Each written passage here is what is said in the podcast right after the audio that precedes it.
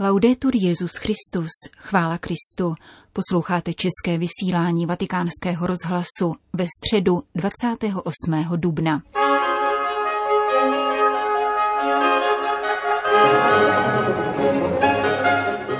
Papež František dnes z knihovny Apoštolského paláce pokračoval v cyklu katechezí věnovaných modlitbě. Jeho již 31. část uvedlo čtení z Janova Evangelia, v němž Ježíš přislibuje apoštolům seslání ducha, který je uvede do celé pravdy.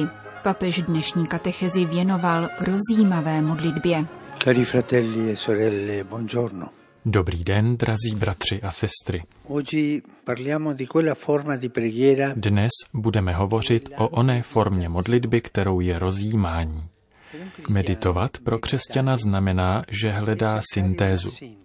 Znamená to postavit se před velikou knihu zjevení, abychom se ji pokusili osvojit a plně ji vstřebali. Křesťan přijaté boží slovo neuzavírá do sebe, protože ono slovo se musí setkat s jinou knihou, kterou katechismus nazývá knihou života. Pokoušíme se o to pokaždé, když rozjímáme nad Božím slovem. Meditační praxe si v těchto letech vydobily velkou pozornost. Nehovoří o nich jen křesťané, protože meditace existuje v téměř všech náboženstvích světa. Jedná se ovšem také o činnost rozšířenou mezi lidmi, kteří nemají náboženský pohled na svět. Všichni potřebujeme rozjímat, uvažovat, nacházet sami sebe. To je lidská dynamika. Především v nenasytném západním světě se meditace vyhledává jako hráz, vstyčená proti každodennímu stresu a všudy přítomné prázdnotě. Proto tedy ony obrazy mladých lidí i dospělých, kteří usebraně a tiše sedí s přivřenýma očima. Mohli bychom se zeptat, co tito lidé dělají. Meditují. Na tento jev je třeba pohlížet jako na něco příznivého. Nejsme totiž stvořeni k ustavičnému spěchu, ale vlastníme vnitřní život, který nelze trvale pošlapávat. Meditaci tedy potřebují všichni. Lze ji přirovnat k zastavení, během kterého se v životě nadechneme. Je třeba se zastavit. Però ci accorgiamo che questa parola una volta accolta in un contesto cristiano Všímáme si ale, že toto slovo v křesťanském prostředí nabývá výjimečnosti, kterou nelze vymazat. Meditace je nezbytným lidským rozměrem. Avšak meditace v křesťanském kontextu jde ještě dál a tuto její dimenzi nelze zrušit. Veliká brána, již prochází modlitba pokřtěného člověka, je, jak si znovu připomínáme, Ježíš Kristus. Také rozjímání sleduje tuto cestu. Pro křesťana vstupuje meditace branou Ježíše Krista. Když se křesťan modlí, netouží plně prohlédnout sám sebe, a nehledá nejhlubší jádro svého ega. To vše je oprávněné. Avšak křesťan hledá něco jiného. Křesťanova modlitba je především setkání s někým druhým, psáno s velkým D. Hledá přesažné setkání s Bohem. Jestliže nás pak modlitba obdařuje vnitřním pokojem, sebeovládáním a jasným poznáním cesty, po níž se vydat, Jedná se, tak říkajíc, o vedlejší účinky milosti v křesťanské modlitbě, která je setkáním s Ježíšem. Meditovat tedy znamená vydat se na setkání s Ježíšem, který je v našem nitru, a to za vedení nějaké věty či slova z písma. Il termine meditazione nel corso della storia ha avuto significati diversi. Výraz meditace měl v dějinách rozmanité významy. Také v rámci křesťanství se vztahuje k odlišným duchovním zkušenostem, které ovšem mají něco společného. V tom nám přichází na pomoc katechismus, který říká, metody rozjímání jsou tak různé, jak různí jsou duchovní učitelé. Avšak metoda je pouze průvodce, Důležité je postupovat s Duchem Svatým po jediné cestě modlitby, kterou je Ježíš Kristus. Zde se nám nabízí druh a vůdce naší pouti, Duch Svatý. Křesťanská meditace bez Ducha Svatého není možná. Právě on nás totiž vede k setkání s Ježíšem. Ježíš přislíbil, že sešle ducha, který nás všemu naučí a vše nám oznámí. Také v rozjímání nás duch svatý vede, abychom pokračovali v setkávání s Ježíšem Kristem. Dunque, sono tanti metodi di meditazione cristiana. Existují tedy mnohé metody křesťanského rozjímání. Některé velice prosté, jiné členitější. Některé zvýrazňují rozumovou dimenzi člověka, jiné spíše citovou a emotivní. Všechny jsou důležité a zaslouží si uskutečňování v praxi, protože mohou na pomoci prožívání víry jako celistvého úkonu. Nemodlí se jen lidská mysl, stejně jako se nemodlí jenom cit. Nýbrž modlí se celý člověk v osobnostní celistvosti. Naši předkové říkávali, že orgánem modlitby je srdce.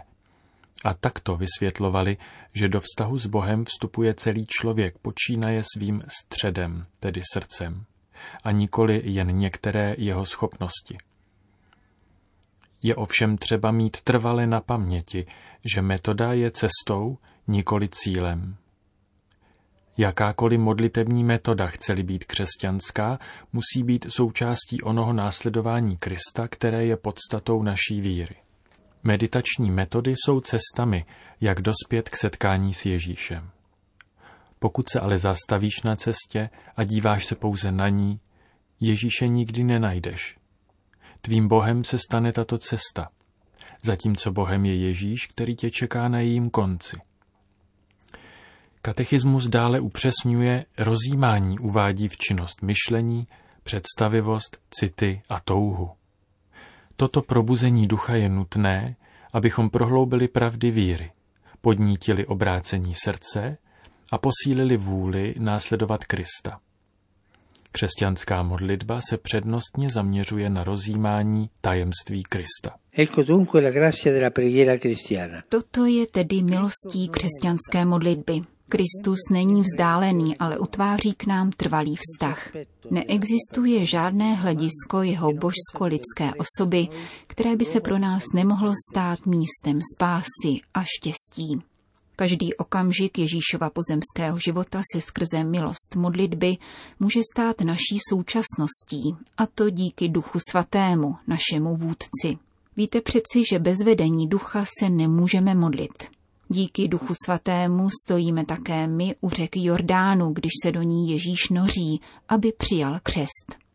Také my jsme mezi hosty při svatbě v Káně, kterým Ježíš k radosti novomanželů dává to nejlepší víno. Duch svatý nás propojuje s těmito tajemstvími Kristova života, abychom je kontemplovali a v takto prožívané modlitbě se s ním více sjednocovali. Také my s úžasem pozorujeme tisícero uzdravení, která mistr vykonal. Vezměme si evangelium, rozímejme o těchto tajemstvích a Duch Svatý nás povede, abychom se jich účastnili. A v modlitbě jsme všichni jako očištěný malomocný, slepý Bartimájos, Lazar vycházející z hrobu. Také my jsme byli modlitbou uzdraveni, jako byl vyléčen slepec Bartimájos či malomocný. Také my jsme byli vzkříšeni, jako byl vzkříšen Lazar, protože rozjímavá modlitba, vedená Duchem Svatým, nás vede k opětovnému prožívání tajemství Kristova života a k setkání s Kristem, při kterém spolu s oním slepcem voláme Pane, smiluj se nade mnou, smiluj se nade mnou.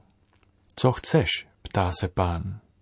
Ať vidím a vstoupím do tohoto dialogu. Křesťanská meditace, vedená Duchem Svatým, nás uvádí do dialogu s Ježíšem. Neexistuje stránka Evangelia, na které by pro nás nebylo místo. Meditace je pro nás křesťany způsobem, jak se setkat s Ježíšem. A tak, jedině tak, najít sami sebe. To neznamená, že se stahujeme do sebe sama, nikoli. Vydáváme se za Ježíšem a cestou zpět potkáváme sami sebe. Vyléčené, skříšené, posílené Ježíšovou milostí. Setkáváme se s Ježíšem, který je spasitelem všech, včetně mne. A to vše díky vedení Ducha Svatého. E grazie Slyšeli jste pravidelnou středeční katechezi papeže Františka. Po společné modlitbě odčenáš papež udělil apoštolské požehnání. Sit nomen Domini benedictum. Aiutorium nostrum in nomine Domini. Benedicat vos omnipotens Deus, Pater et Filius et Spiritus Sanctus. Amen.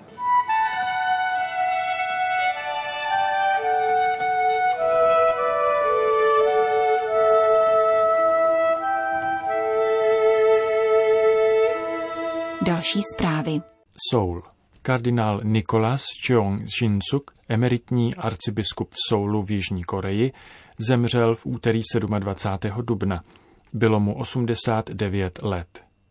Kardinálem byl ustanoven Benediktem XVI. v roce 2006 a byl arcibiskupem jeho korejského hlavního města 14 let až do roku 2012. K úmrtí došlo, když byl kardinál právě hospitalizován. Po celý svůj život se modlil k pánu, aby v jeho zemi bylo více věrných katolíků a více kněží. Kardinál Nikolas Cheong Jingsuk se narodil v Sukpyodong poblíž Soulu 7. prosince 1931. Od útlého věku snil o tom, že se stane vynálezcem. A v roce 1950, v roce vypuknutí korejské války, se zapsal na inženýrskou fakultu na Seoul National University ale kvůli obtížím způsobeným konfliktem nemohl ve studiu pokračovat. Později vstoupil do významného semináře Songxing a na kněze byl vysvěcen 18. března 1961. Stal se asistentem ve farnosti Yongringdong a později učitelem a zástupcem ředitele střední školy Songxing. Byl jmenován sekretářem biskupa a kancléřem a podílel se na řadě aktivit v arcidiecézi. Vystudoval potom kanonické právo na univerzitě Urbaniana v Římě a po svém návratu do Koreje byl v červnu 1970 papežem Pavlem VI. jmenován biskupem v Chongju. 3. října téhož roku přijal biskupské svěcení. Vybral si heslo Omnibus Omnia, všichni všem. V době jeho jmenování biskupem bylo v Chongju pod jeho pastorační jurisdikcí šest korejských kněží, 20 merinolských kněží a 22 farností. Od prvního dne se modlil k Bohu a žádal, daruj nám 100 kněží pro tuto diecézi. Když o 28 let později odcházel, počet diecézních kněží byl 106. Od roku 1975 do roku 1999 byl členem výkonného výboru Korejské biskupské konference a od roku 1983 do roku 2006 předsedou výboru pro kanonické záležitosti. Tři roky také v 90. letech zastával funkci prezidenta Korejské biskupské konference. 3. dubna 98 ho Jan Pavel II. jmenoval metropolitním arcibiskupem v Soulu a od 6. června téhož roku ho také jmenoval apoštolským administrátorem diecéze Pyongyang v Severní Koreji. Na jaře roku 98 byl přítomen na zvláštním schromáždění biskupské synody pro Ázii. Nikolas Cheong Jingsuk byl jmenován kardinálem Benediktem XVI. v roce 2006. Kardinál byl členem Rady kardinálů pro studium organizačních a ekonomických problémů svatého stolce. Přeložil mnoho zahraničních knih a jeho série komentářů o kanonickém právu byla první svého druhu v Ázii.